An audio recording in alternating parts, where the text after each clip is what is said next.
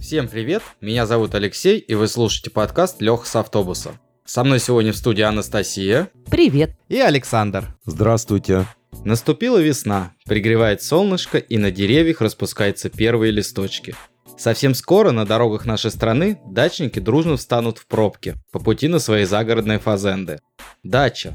Для многих это слово непонятно. Почему же загородный дом называется дача?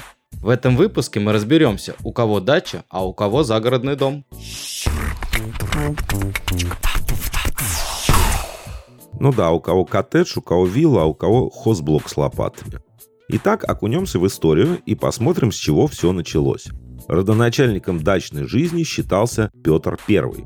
Именно он решил выделить своим чиновникам землю для летнего отдыха близ Петербурга чтобы не уезжали далеко и в случае чего всегда были под рукой. Земля давалась бесплатно. Отсюда и пошло слово «дача», что означает ну, как бы дать, дар, подарок. Но получивший ее был обязан благоустроить свой участок и выстроить усадьбу. А царь, проезжая мимо, мог зайти и проверить, как отдыхает его подданный и хорошо ли следит за своей дачей.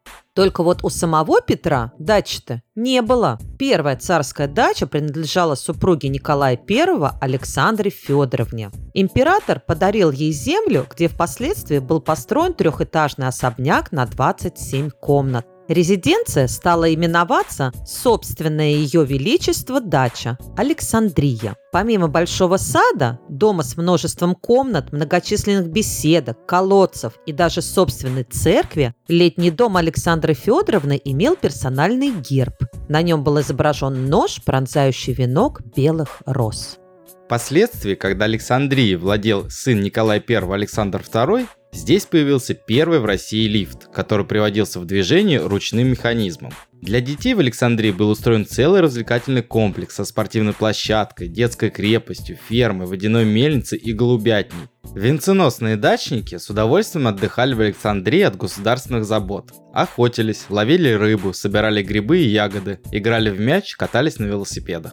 Ну, это, в общем-то, все то, чем занимаются дачники и в наше время. Впрочем, предаваясь дачным развлечениям, правители не забывали и о подданных. Николай I издал указ, разрешающий покупать участок под Петербургом для строительства дачи. Так что стать дачником в 19 веке мог практически любой состоятельный человек. Хотя сделать это было непросто. Нужно было подать заявление, которое рассматривал лично император. Он же принимал решение о начале строительства. В заявлении в обязательном порядке указывалась фамилия архитектора.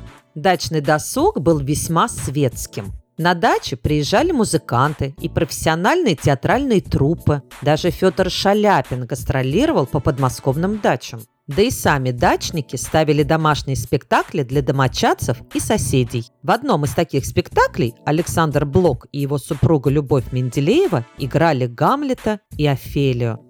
Спектакль Треплева и Заречный в чеховской «Чайке» – яркий пример дачного представления. Также популярны были литературные вечера с чтением стихов и просмотры историй в картинках на волшебном фонаре – предшественники кинопроектора.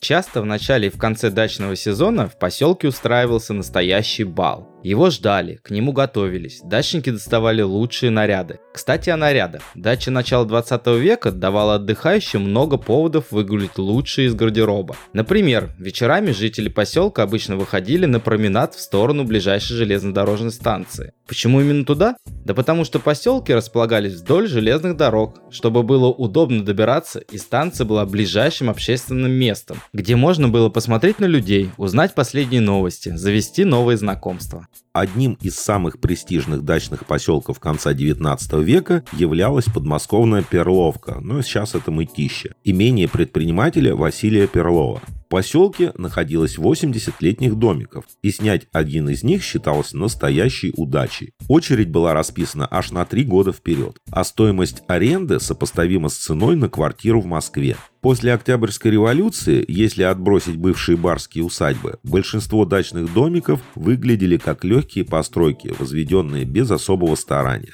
Сдавали их в аренду многие крестьяне, получая дополнительный доход. Чаще всего дачи строились так, чтобы можно было в любой момент уехать на поезде в город. Электричество и водопровод на большинстве участков отсутствовали. К 30-м годам дачи стали превращаться в своеобразные сельскохозяйственные угодья. Люди приезжали туда, чтобы ухаживать за огородом и садом. В советское время активно шло строительство дачных домов для работников различных организаций. Разница была лишь в том, что рядовые сотрудники и рабочие получали участки с одноэтажными постройками на несколько семей сразу, а чиновники высокого уровня строили огромные дома и платило за это государство. В середине 20 века возникло такое необычное явление, как дачный детский сад. Что-то среднее между собственным детским садом и пионерским лагерем. Дачами для малышей служили дореволюционные усадьбы. У некоторых садов были собственные дачи, где дети проводили все лето, а другие чередовали свое пребывание на природе и выезжали сменами. Дневной сон дети часто проводили на улице, хорошую погоду раскладушки уносили прямо в сад. По утрам занимались зарядкой, днем купались в речке. Потом собирали грибы и ягоды. А некоторые малыши даже осваивали азы садоводства, ухаживая за собственными огородиками. Такому дачному детскому саду посвящен рассказ Николая Носова «Репка».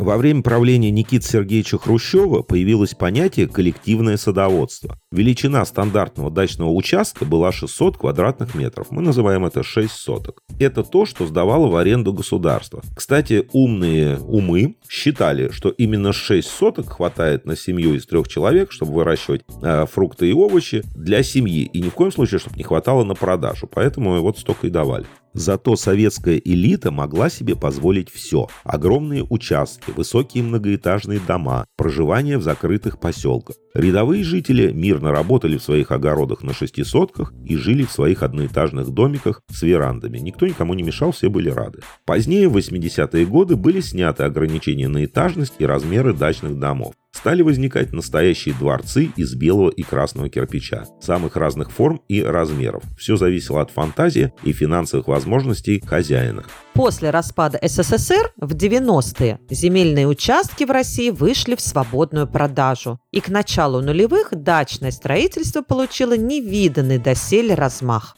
Родившийся класс буржуазии, так называемые «новые русские», соревновались по размеру дома и богатству отделки. Особым шиком считалось иметь на даче мини-зоопарк или бассейн с аллигатором. В это же время зародился, так сказать, культ Рублевки, жизнь в которой, э, вроде как, является символом успеха.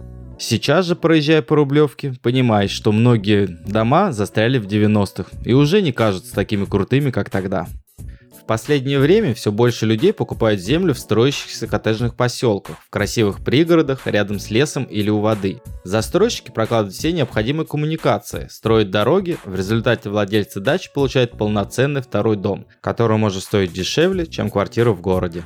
Леш, ну мы все больше сейчас говорили про элитку. На самом деле большинство населения нашей страны имеет небольшие участки с также небольшими, но очень уютными загородными домиками. Туда с удовольствием ездят отдыхать с детьми и проводят время примерно так же, как и в царское время. Но я не знаю, мы еще жарим шашлыки, пьем разные напитки вкусные и даже иногда алкогольные. В общем, на даче очень хорошо. Пора открывать сезон. Кстати, лет 20 назад, когда идешь по дачным участкам, у каждого был огород. Там росли всяческие помидоры, огурцы, картошка, если оставалась свободная земля. А сейчас я смотрю все больше тенденции на какие-то уютные садики. То есть люди косят газончики, постригают деревья, ставят качели, гамак, какие-то беседки. В общем, люди научились отдыхать на даче, а не работать там только с садовыми инструментами.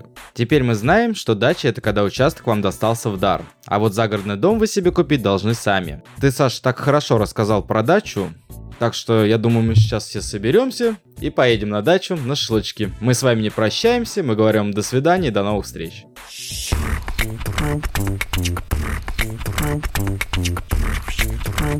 Thank.